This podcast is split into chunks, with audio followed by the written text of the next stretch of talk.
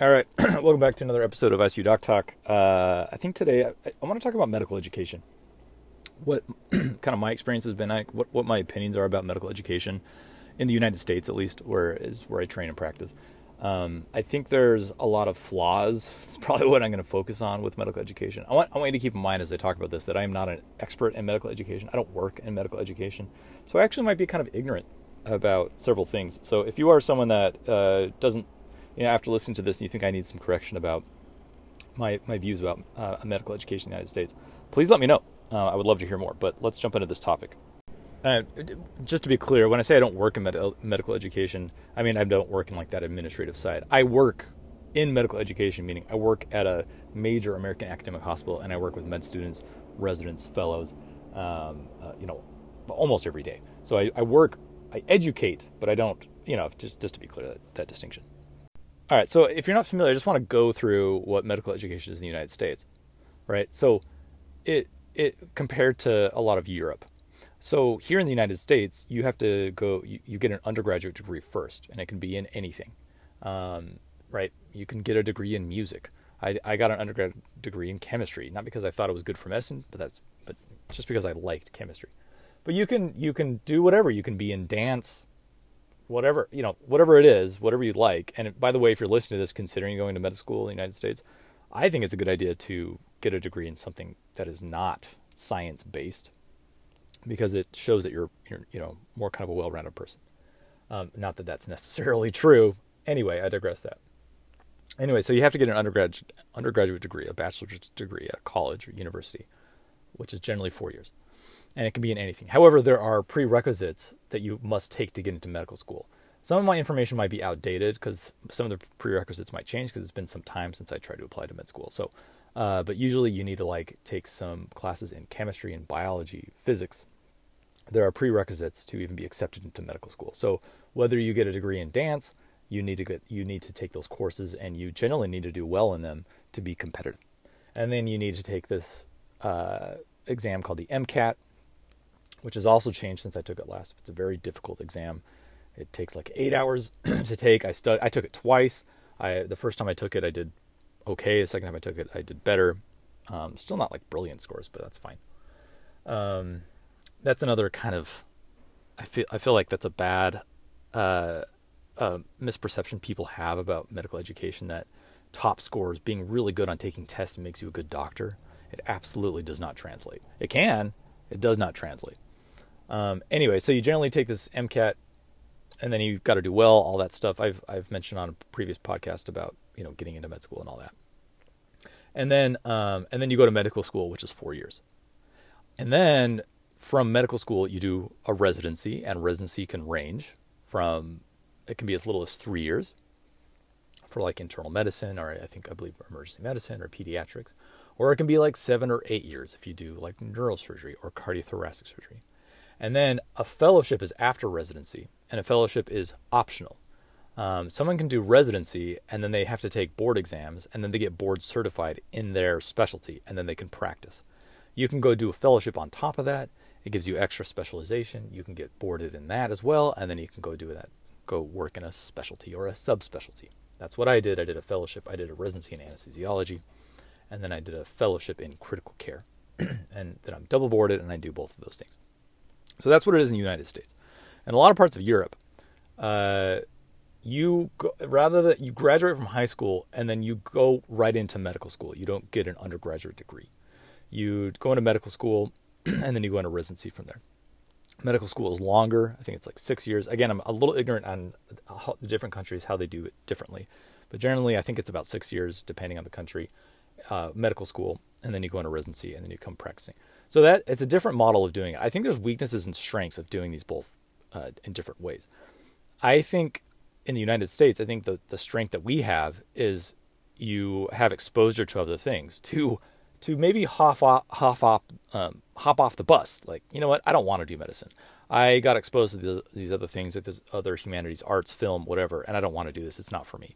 Because I don't know about you, but when I was 19 or 20, I was really dumb um, which isn't to say you're dumb when you're that age, but uh, what I mean by that is your your your foresight and your decision making about your life and planning for your life can be it can be highly influenced, and what you think is, you know, the most amazing thing in the world, and you think that's you're destined for, you know, ten years later, twenty years later, you were you're completely wrong. so to go from to be a high school student and decide you're going to devote your life to a career in medicine, and then jump right into medical school at that age, I think might some people might have a lot of problem with that. And I've talked to people that you know have trained there, and they uh, I've heard that opinion as well. Now I don't know if that's a widespread opinion. Um, again, I'm kind of a little ignorant of, of how it's done totally over there.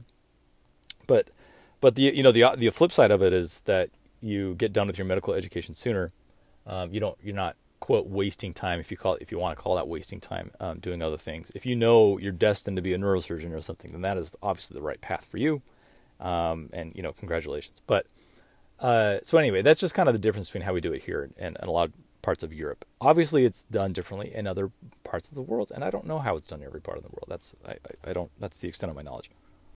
All right, and then when you're in medical school in the United States, it, medical school is four years. The first two years is just lectures and textbooks mostly. Maybe you do a little research, or right in the summer or something like that. And then the second two years are clinical rotations, where you're getting exposed, hands on experience to different specialties. Okay, so there's these four years. Now, the first two years are mu- in the United States are much like uh, undergrad. You are, as I said, you're just doing lectures and textbooks and, and whatever. And medical schools, you know, time and time again, they try to come up with like new and exciting curriculum, new ways to teach, and that's fine. I'm not critical of that. Like uh, you know problem problem based learning and learning in groups and getting rid of lectures and doing and that's fine. I, I, you know again i'm not a educator. I don't understand the science of education so I, i'm all for switching stuff up like that and how to learn because i think people can learn in many many different ways. Uh, but my point is the first two years of medical school are a lot like undergraduate where you're just you're just learning new stuff and you're just trying to put that in your brain and and testing is a lot of regurgitation. It's not all regurgitation. a lot of it is also critical thinking. But the, that's what those first two years are, are, like. And I think it's necessary. You have to have a, a fundamental foundation of medical knowledge before you start on your you know journey of medicine. You have to understand you know context. And I, I do think that's very important. So that's what the first years. And then, as I said, the next two years, the third and fourth year, are clinical rotations. So there are required clinical rotations that you have to do, and then there's elective clinical rotations. And what I mean by clinical rotations is you are actually in the hospital. You're no longer like just in the medical school. You are going into the hospital, you're going into clinics, you're going to the operating room, you're going into procedures, and you're hanging out with people. Meaning, you know, you're hanging out with very experienced doctors, you're hanging out with residents, you're hanging out with fellows, um, and you're getting hands on training. And you rotate from one specialty to the next. Now, it can be a very frustrating experience as a medical student doing this because you are so like one month you're doing family medicine where you're uh, you know in an outpatient clinic and you're seeing a bunch of patients and you're working with an attending there. By the way an attending means a, a independently practicing physician. That's what attending means in the united states. Um, so you're so you can be on family medicine and then the next month you're doing plastic surgery and you're in the operating room with a completely new you know set of people doing an unbelievably different uh, field of medicine. I mean, that can't be night and day, right? The difference between family medicine clinic and something like plastic surgery. And this is what your journey through, you know, the third and fourth year of medical school is. You're rotating from one thing to the next. You are constantly a novice, uh, um, and you're constantly starting from ground zero, over and over again every month or every every, every six weeks, whatever. Some rotations are longer. You know, you're doing OB, and then you're switching to anesthesiology um, and then you're switching to, you know, I don't know, heme onc. Maybe you did a, you're doing an elective in that. Um, and you're getting exposure to these different types of medicines, and you're learning as much as possible. And then you're getting tested throughout all this, and you're taking these board exams, which which have to do with your success as a resident. Anyway, so you're you're you're hopping and skipping back and forth, back and forth to all these different things, constantly resetting it, and it can be very it's a very it can be a very frustrating experience. Now, here's one of the main flaws in in this process. So let me back it up. What makes a good doctor? Okay, why? What makes a good? What's the difference between a good doctor and a bad doctor? It's not um, your ability to take tests. That is not your ability to take exams. That that is just absolutely not what makes a good doctor. Uh, so that's not even what makes a smart doctor, in my opinion, or smart. What is like? I know I'm getting into a more meta conversation here, but you know, what is intelligence? What makes someone, you know, quote unquote smart? Is it the ability to take a test? So that's a certain type of smartness and intelligence. I would say it's the type of intelligence that society rewards, you know, with with financial and status and all that. With you know, it's it's it's a type of intelligence that's easily rewarded by our society. But is that is that what intelligence is? The ability to game an exam? Maybe game an exam is the wrong answer is the wrong way to, to word it, but why is someone arrived to the point where they're able to do really well on an exam?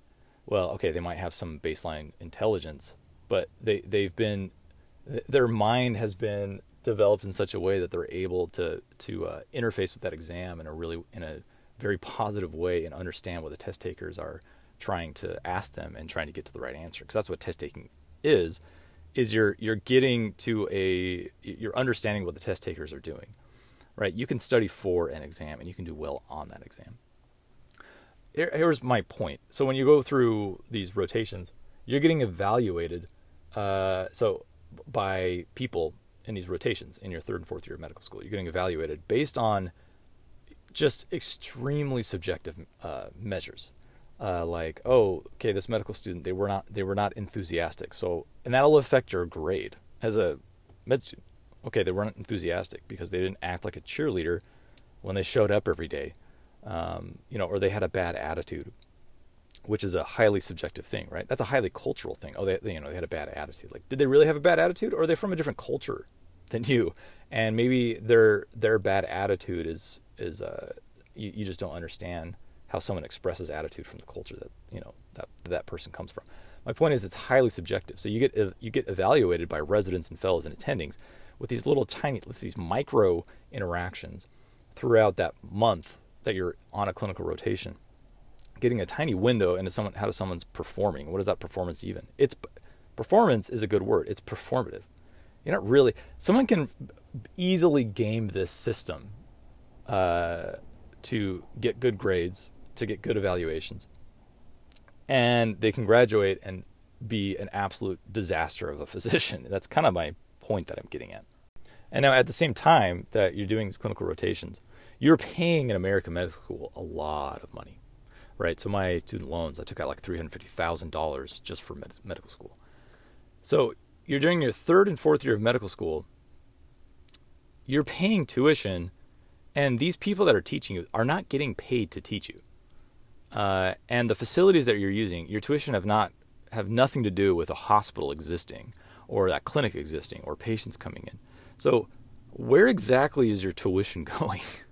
Why are you paying, uh, you know, for this moment, uh, for this third and fourth year of medical school, where literally the infrastructure and the people that are uh, teaching your education, they literally your tuition is not going towards any of that. For, basically, for two years straight, your third and fourth year of medical school, very little of your tuition is going towards your education. So I, I, I don't know how to square that. Now I don't. Again, I'm not. I ha, I'm not in administration. I'm not in a medical school administration. So I don't. Maybe I'm just not seeing all of that. Uh, you know, maybe I'm just ignorant of things of where, you know, tuition money actually goes. But I remember being a third and fourth year medical student. I'm like, why am I paying tuition to show up to a bunch to this this six weeks of surgical rotation to a bunch of unenthused residents that are trainees themselves and an attending that I barely see or who I see in the operating who just who just yells at me because I'm not cutting the knot the right way because I have no idea what I'm doing because I'm a you know idiot med, med student. Why am I paying tuition for this? And and then I'm getting evaluated based on extremely subjective criteria, and these evaluations affect my future as a physician and the residency that I that I'm ultimately going to get into. So you see what I'm. It's a little like what. It, it's it's like informal. you're paying. You're basically paying a bunch of tuition for very informal training, highly subjective, highly scattered, a shotgun approach to education. And this is what third and fourth year medical school is like in the United States. And then, furthermore, your fourth year of medical school, about half of that is used to interview for residency. So you are booking trips. Your uh, you know residency is highly competitive, and the more and some residencies are even more competitive than other residencies, right? If you want to get into like radiation oncology or dermatology or neurosurgery, that's extremely competitive. So you are booking a ton of interviews at a ton of places because you're, uh, you're trying to maximize your chances of getting into just a single residency. So sometimes, you know, some, some medical students are going on 30, 40 interviews, literally flying. Well, maybe pre, pre-pandemic. Now uh, interviews are done remotely, but maybe they're loosening up now. I'm not really sure. But you're, you're going on all these interviews. You're not in school doing that. You're also, you have to pay for all those things yourself. I had to take out an extra private loan just to pay. Like I took out an extra 20 grand on top of my medical school tuition just to go on interviews to get into anesthesia residency. Um, and then you're not getting educated during that. And that's and that I mean seriously, a medical student can take six months, four or five, six months of their fourth year of medical school going on interviews. That's not education. That I, I, I don't know what that is. And again, why am I paying? Why is someone paying? I know I'm sounding whining at this point. I'm not like bitter about it. I'm very grateful for you know to my medical school and uh, all that. So I hope I'm not coming off too bitter. I'm, I'm honestly not bitter. I'm just kind of asking these questions because it's like, why is this the system that we have? Why do we spend almost nearly half of a fourth year of medical school interviewing for for residency, and we're not actually getting an education, and we're uh, paying tuition for that, uh, a lot of tuition for that, um, and then for your medical school a few years later to then ask for donations to the school. It's like I'm not, I'm not doing that. I, why did I pay you so much tuition to begin with? Okay, I guess I'm a little bitter. No, I, no, I'm joking. Okay, so you know, med school. That's kind of you know uh, an experience that someone can have through med school. It's kind of a shotgun approach where you your education is really kind of all over the place, and it's really it's highly subjective to your experience, highly subjective to the med school you go to. Uh, and then you go, you know, you go to intern, you, go to residency, and everybody does a, an intern year, right? That's what an intern means. It means you've graduated from medical school. You have, a, you you technically have a medical degree, but you're a first year, uh, you know, and you're still a trainee, and you very much do not know how to be a doctor when you start out as an intern. Very much so. I'll just like medical when you're in medical school, you're you're barely you're barely even understanding what medicine even is. Um, obviously, you have a good grasp, you know, more than the average person. But it's when you're an intern, from my personal experience, that is your, the biggest growth. Some of the biggest growth you have in your career is when you're an intern. That one year, your growth is exponential. You that is where you actually learn how to be a doctor. It is not in medical school. You do not, I just want to make that very clear. You do not know how to be a doctor. You do not learn how to be a doctor in medical school. You learn the science of, of the medicine. You learn the, you know, you learn the pharmacology and the physiology. You learn all of those things. And then you get exposed to different medical fields to decide what you want to go into. It is an intern year. That's where you decide to be a physician. And this kind of harkens back to like, it's not your test scores that dictate how well you're going to be as an intern. It's honestly it's it's uh it's your leadership skills. It's how you're able to talk with patients. It's how you're able to uh, act interprofessionally with nurses, with other staff. Um, how are you how are you able to deliver timely and good patient care in a collaborative effort? That is what being a physician is. And you don't learn those skills just by going through medical school. You don't. Medical schools need to be highly selective with who they pick to go into medicine for people that have those attributes, in my opinion. This is why I you will hear about it every now and then. People that have brilliant, brilliant MCAT scores or grades or whatever, and they don't get into a single medical school. Now, it's not a judgment about that person. Obviously, it's someone who's very smart, who is very good at test taking. But clearly, a person like that, uh, if you had very good scores, you would get invited to a lot of medical school interviews, presumably. And and you probably that person probably does not interview well. And there's a reason that medical schools did not chose to not you know matriculate that person into medical school. And it's probably because they are not very good with you know for lack of better words they're, they're not very good at um, you know uh, personal skill interpersonal skills speaking with people leading a team they don't maybe naturally i don't know if that's a natural talent i don't know if that's talent obviously it's a talent that can be developed but perhaps they don't have those skills and it's maybe it comes through in their interviews and they don't get accepted to a, a single medical school. You hear about this um, all the time. That is what, in my opinion, that is what makes a good physician. Okay, and I want to take a little tangent here. I want to talk about some data that has to do with uh, people that are admitted to medical school based on their GPA, which is uh, in the United States. That's how you someone with a high GPA has you know good grades. A 4.0 is a perfect GPA. Um, and MCAT scores. This is data from the Association of American Medical Colleges, the um, AAMC, based on race. All right. So people make this argument. They'll be like, oh, you know, black or Native American or Asian people, they, uh, compared to white people, they're accepted with worse scores to medical school, worse, like lower scores than white people. And if you look at the AAMC data, it's that is true. Okay, so I'm reading off some of the data right here. So you have so Amer- uh, so looking at GPAs, you have American, you have uh, uh, Native Americans, a mean GPA. Honestly, they should they should report the median GPA because the mean is skewed by extremes. Anyway, uh, Native American mean GPA is 3.3. This is this is people that are accepted matriculants to U.S. medical schools. Um, so sorry, so Native American is 3.3, Asian 3.6, Black or African American is 3.35, Hispanic is 3.47, uh, White is 3.6. Okay, MCAT scores. So the mean MCAT score for Native American 3.49, Asian 3.79, Black or African American 3.55, Hispanic 3.64, White 3.78. So from that data from AMC, which by the way this is a uh, the means and standard deviations are calculated on 62,000 applicants, and this is a hang on, this is from last year. Uh, 20, this is 2021 and 2022. So this is recent data that I'm that I'm um, reporting back to you. So people are like, oh, you know, it's affirmative action, et cetera, whatever.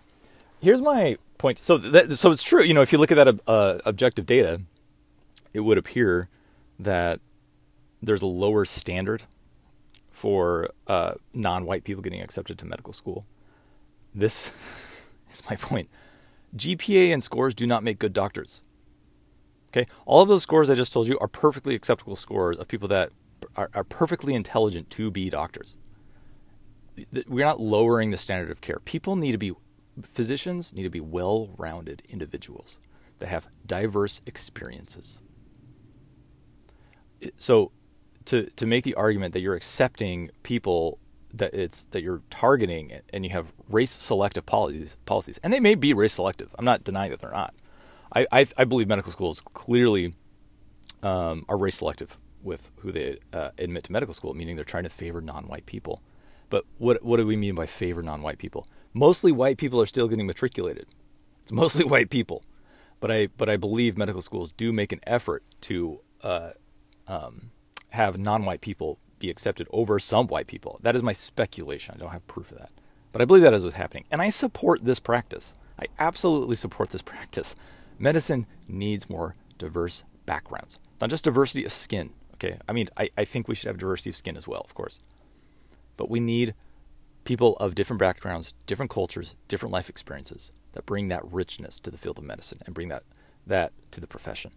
Uh, so, just my whole point with this tangent here is scores do not translate into being a good doctor. And by accepting students with with less scores, uh, you know, not as high scores, is not lowering our standard of care to be to as like an affirmative action thing, and that we're lowering the quality of physicians that, that come into medicine. I would much rather have a doctor with diverse experiences than a doctor that got perfect perfect scores, assuming they're you know, com- you know obviously need to be competent. You can't lower the standard of competency as well. Anyway, what was my point? So that was just a tangent my point is, uh, I even I forgot where I'm going with all this. It, I started out saying it's your intern year where you learn to be a doctor. It is not your M, the MCAT that you took. It is not medical school where you learn to be a doctor. It is intern year, and the growth is phenomenal. Um, okay, so backing up, you know, I'm I'm talking about medical education here. so you're getting your actual medical education while you're an intern and while you're a resident. So residency happens after your intern year you are now going into the re- whatever residency you've chosen to go into. For me it was anesthesiology, for someone else it can be dermatology, whatever it is. That is where you're learning your craft. Finally, during residency, you're not you're not jumping from one random rotation to another. You're actually you may be doing different rotations, but you are it's all within the same field, and that is actually where you're learning and you're training to finally be a doctor in what you're doing. And and now you're getting paid a salary, um, which is a livable salary. It's a perfectly fine salary um, there's kind of this argument that residents need to be paid more. I think they do need to be paid more. I think it's extremely cheap labor for a hospital. They're also getting like hundred thousand dollars per resident from the government, um, right? So, I, you know, for to pay for uh, their employment package and their salary and stuff like that. I do think residents need to be paid more.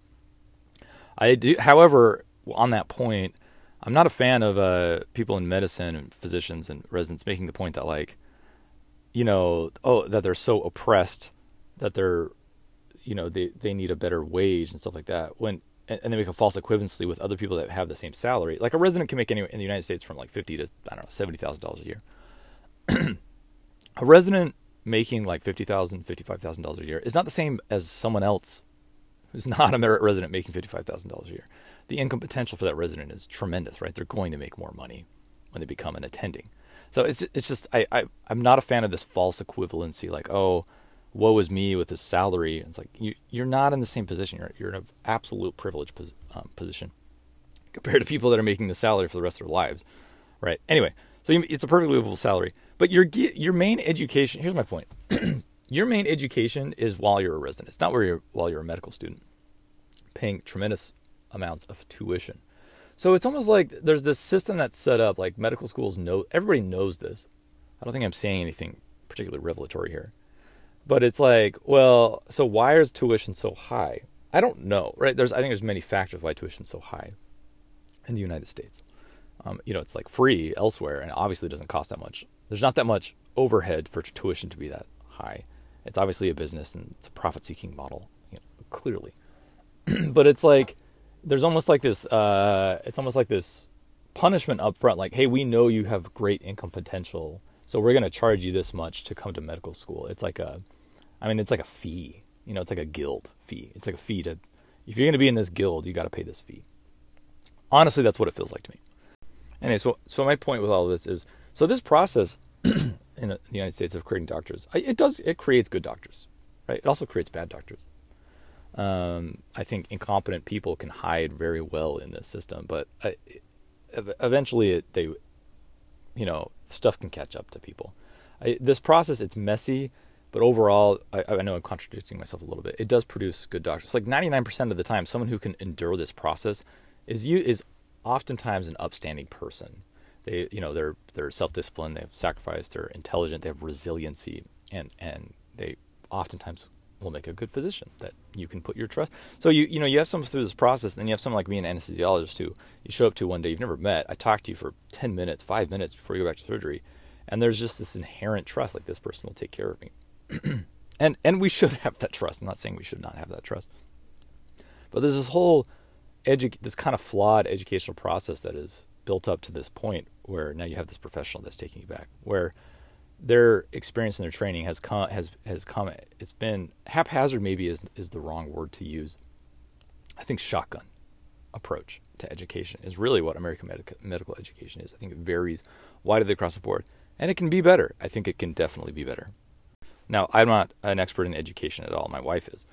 Um, but uh, things to improve this i don't think medical school needs to be four years. I think it should be three years. We don't need that fourth year of medical school I think people could enter their residencies much sooner that they know they want to go into, or maybe even here's a here's a radical idea. If say someone wants to be a surgeon, like an orthopedic surgeon, maybe don't even go to medical school. Have it as a as a you go into orthopedic school. Day one, I want to be an orthopedic surgeon, and you go into orthopedic school, and you train to be an orthopedic surgeon right away, because you you learn all these things, and and uh, often and, and you get so. Here's a story. Okay, I love this story to prove my point here. So I had a patient who, uh, uh, so I work in the cardiac ICU, right? And I had a patient who uh, had a car- some sort of had a cardiac surgery, something on their aorta, and it looked like maybe they're having a heart attack afterwards. Like they're, I don't know, they're having chest pain. I forget the, the details, but there were signs of it. And uh, so we got an EKG, and EKG, ah, maybe they're having you know a heart attack ischemia, or you know maybe one of their coronary grafts is down. So I called a cardiac surgeon, a guy I, I really like, and I called cardiology, and we all we're all sitting around the bedside, decide, and the patient's fine. You know, we're not. This isn't an emergency situation. She's talking. She's fine.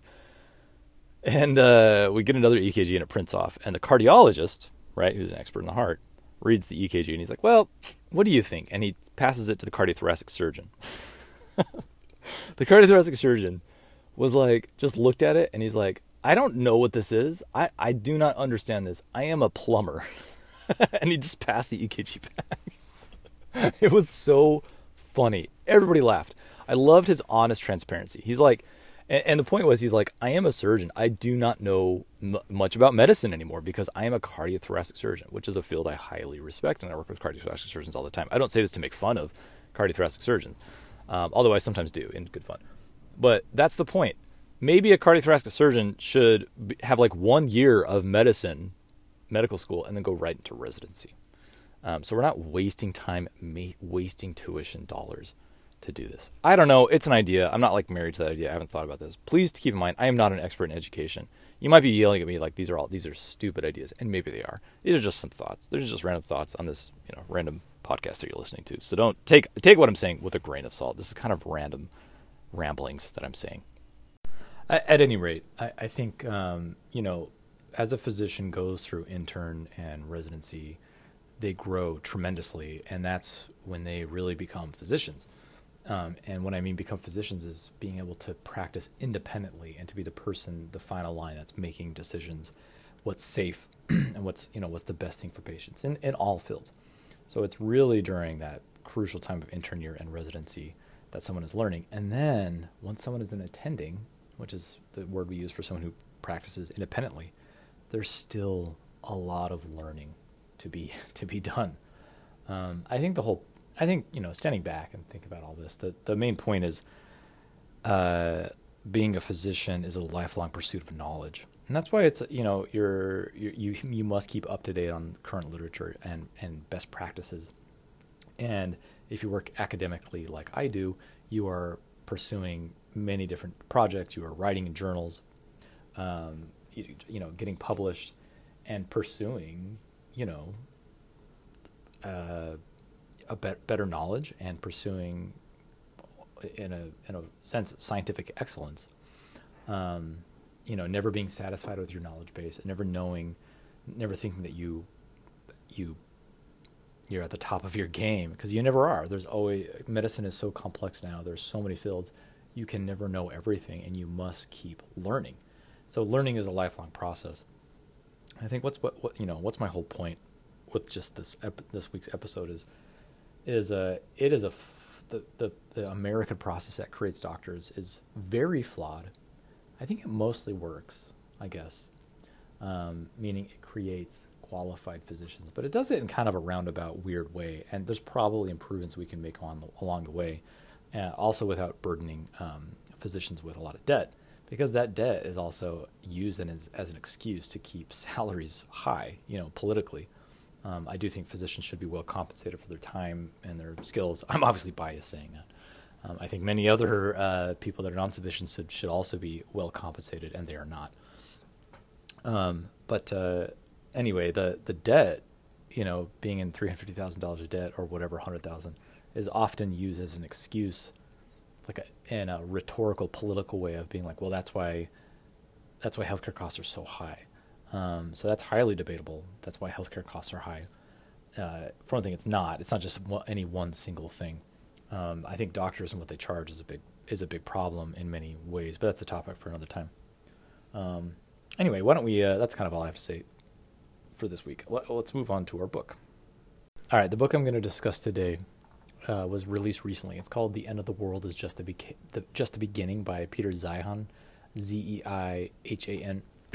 um, and it was. Uh, let me just bring this up here. It was uh, published in June of 2022. It's about 500 pages. I did a brief little TikTok review on this book, and I thought it was absolutely phenomenal. Um, so it's it's really thought provoking. It's a really it's a very sobering read, and it's also a little terrifying. The crux of, crux of this book is that the American hegemonic global order of peaceful and protected commerce, which peaceful is doesn't mean things are necessarily peaceful. He, uh, the uh, the author argues that it is, um, but but protected commerce and and commerce itself is is globally is peaceful. That that's coming to an end as America loses interest in maintaining this order. If you couple that with the demographic collapse of global drop in fertility rates, we could find ourselves witnessing the utter collapse of a global, globalized economy over the next 10 to 20 years. For Zeihan, it's a certainty. Like, I mean, he, he 100% thinks this is going to happen, that the global economic order will collapse. for me, it's not a foregone con- conclusion. So I'll just get a little bit more into this. so for Zeihan, geography is everything. And he makes a really compelling argument that America has the unique terrain that has given it advantages right from the beginning. There's two coasts with numerous and easily navigable ports and an enormous amount of landmass for farming, which make America uniquely able to thrive on its own. To this day, the U.S. easily implemented industrialization without it being so incredibly disruptive as it was for the rest of the world. You then pair this advantage with the conditions before and after World War II, and it's very clear why the U.S. became the de facto world power. America entered World War II late in the game and had already supplied a ton of stuff to the Allies and sucked up all of their gold. By the end, you know, when the gold standard mattered, by the end of World War II, the U.S. was uniquely positioned to set up an economic order that made the dollar the, um, you know, the main currency of the world, backed up by the majority of gold reserves. So, with that, and incentivized to limit the Soviets, the U.S. set up a global order where, rather than being imperialistic uh, in the in the traditional uh, definition of that word, it actually ensured peaceful global commerce at a cost of hegemonic and almost monolithic U.S. power. So it really was a kind of a new advent. I know a lot of people like to talk about the U.S. is still imperialistic and uh, by or neo imperialism, and I don't debate those definitions, but uh, the U.S. did not. It did have the chance. You know, Zeihan argues this, and I, I think I agree. Did have the chance to continue in um, classical imperialism, meaning like actually taking over territories and direct exploitation, but it rather, it rather you know, um, like took its grasp off that and set up a different economic world order. So this ensuing order ushered in more global growth and industrialization and mass urbanization that has ever occurred on the planet. The unprecedented peaceful commerce lifted billions from starvation and abject poverty. Now, let me qualify that. The definition of poverty is highly understated and still leaves swaths of people everywhere with terrible living conditions, which is another topic for another time. But people love to talk about how capitalism or globalization uplifted tons of people from poverty. And it may have technically done that, but the living conditions for many, many people on this planet are still absolutely terrible, and we should not be the, the definition for poverty is ridiculously it's ridiculous. It's still unbelievably impoverished people. Anyway I'm, this isn't really a value judgment i'm making about ideology. I don't, I don't care if someone is a capitalist or a socialist or a communist or a corporate fascist. You know if you know me well you know i don't i don't care about ideology. The fact the, the facts are in my opinion and i could be uh, i'm willing to, to you know uh, to have my views challenged on this, but the fact is, a capitalized global order clearly took control, which resulted in mass industrialization and economies of scale, which never happened. To argue that a different ideology is superior in theory, it's really immaterial for me. For me, it just, just doesn't matter. Neoliberal capitalism is the global order, and it has resulted in relatively increased global pr- prosperity over other attempted constructs that have fizzled out, like Soviet communism. To me, those are that, that is factual. That's factual. But anyway, I digress on that. and so if you flash forward to the 2020s, now we have two problems. We have an excuse me, an unraveling of peaceful commerce and you have dropping fertility rates. Countries like China have accelerated industrialization at neck-breaking speeds. It's the rate of change that is so unbelievably remarkable. The thing is, most countries, like China, simply caught up with globalized economies and did it remarkably fast, but they've done it using the same model that all other economically successful countries have, have used. China currently uses hyperfinance, which is flooding everything with capital and then suppressing their labor class to create tremendous surplus, which it then sinks into everything, including the US corporatocracy and the US bond market. The problem is you need young people everywhere to bolster your workforce and to keep consumerism and loan markets like humming along. but this is collapsing literally everywhere. As consumerism collapses, all the rich boomers of the United States are taking their money with them. And I do agree with Zeihan that it is for this very reason that the unprecedented growth since World War II is very likely over. It is something that we probably need to accept. It's not sustainable. global commerce is dependent on American strategic and tactical overwatch. Remove the American policing and long haul shipping collapses, as well as every global trade market, which is like all of them. If you remove mass consumption due to demographic collapse, this entire system is over. The issue I take with Zeihan here is where his entire argument rests is that American withdrawal is inevitable, but I don't think it is. All, all it would take is policy change of a single American president, and half of Zeihan's arguments and, and predictions dis, you know, disintegrate.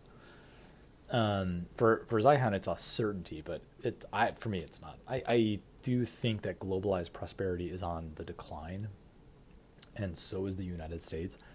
Uh, and I do believe a new fractured world order is approaching, but it may not be exactly as this book predicts. for Zeihan, it's a fact that China will collapse over the next 10 to 20 years. It's a fact. He repeats it over and over and over again.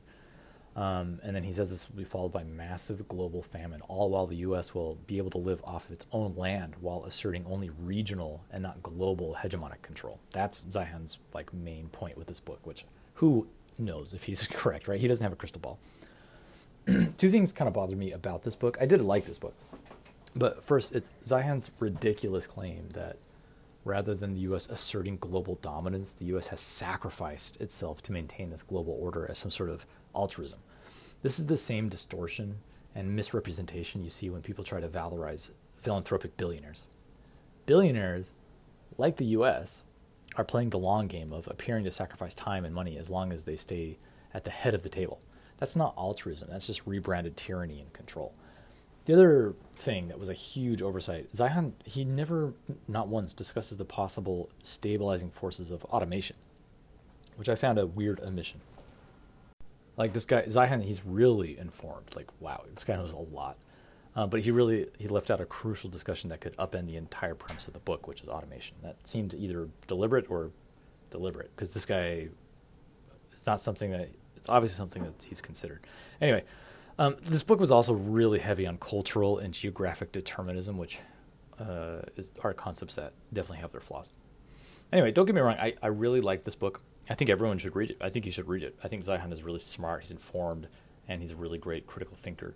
There's so much more in this book that I didn't even mention. He talks about climate change, the, the feasibility of green energy, specific supply chains. He really goes into detail of all the different supply chains from all over the world. It's incredible.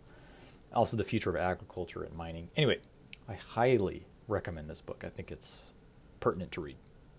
All right, let's go into answering a question. Um, this is from TikTok. from a user uh, Katie Do two, and this person's question is: What are the top questions should we ask an anesthesiologist before a surgery? So it's a very good question. so you can have as little or as much of a conversation you want with your anesthesiologist.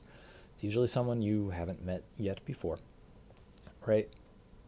And anesthesiologists, we have the unique job of we need to, you know, we should develop good rapport with someone in a very short amount of time before we, uh, you know, take you back to the operating room and then, you know, take over your vital functions while you're asleep while a surgeon cuts into you. So it's a very, you know, we have a kind of unique job. So uh, I think questions that you should ask are, uh, you know, if I were to ask questions to an anesthesiologist, I would say, what kind of anesthesia do you plan on doing?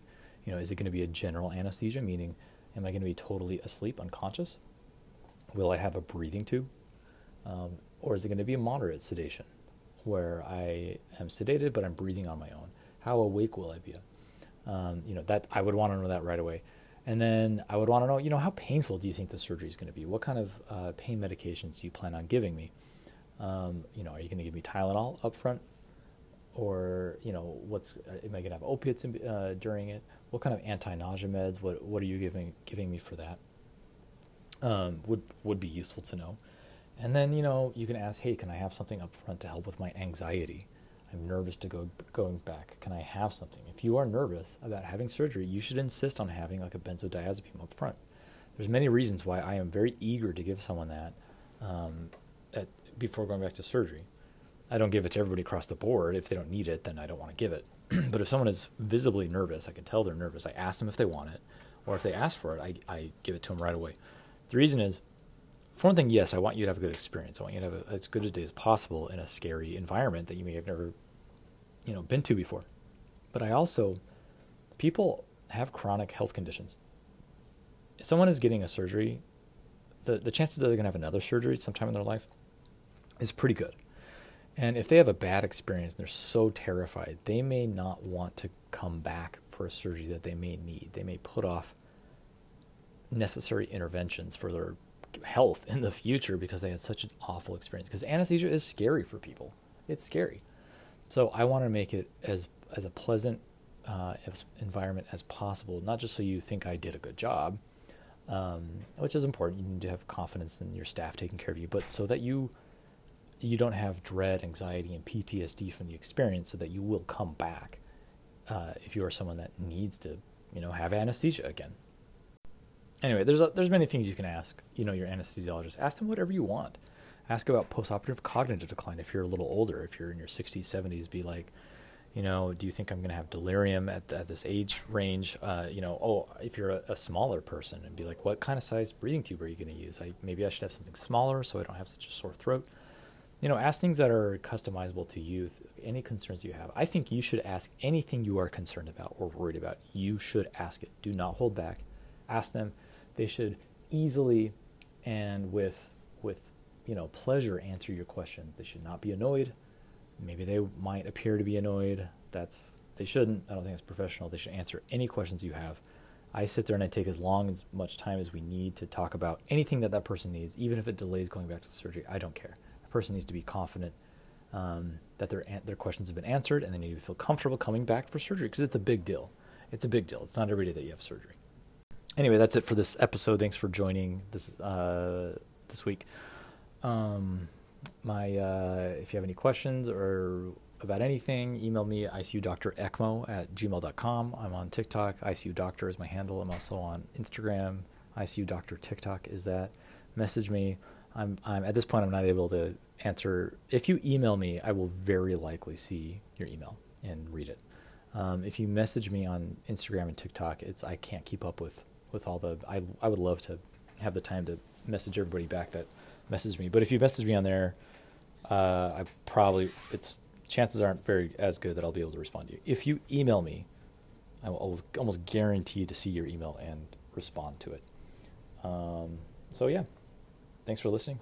See you next week.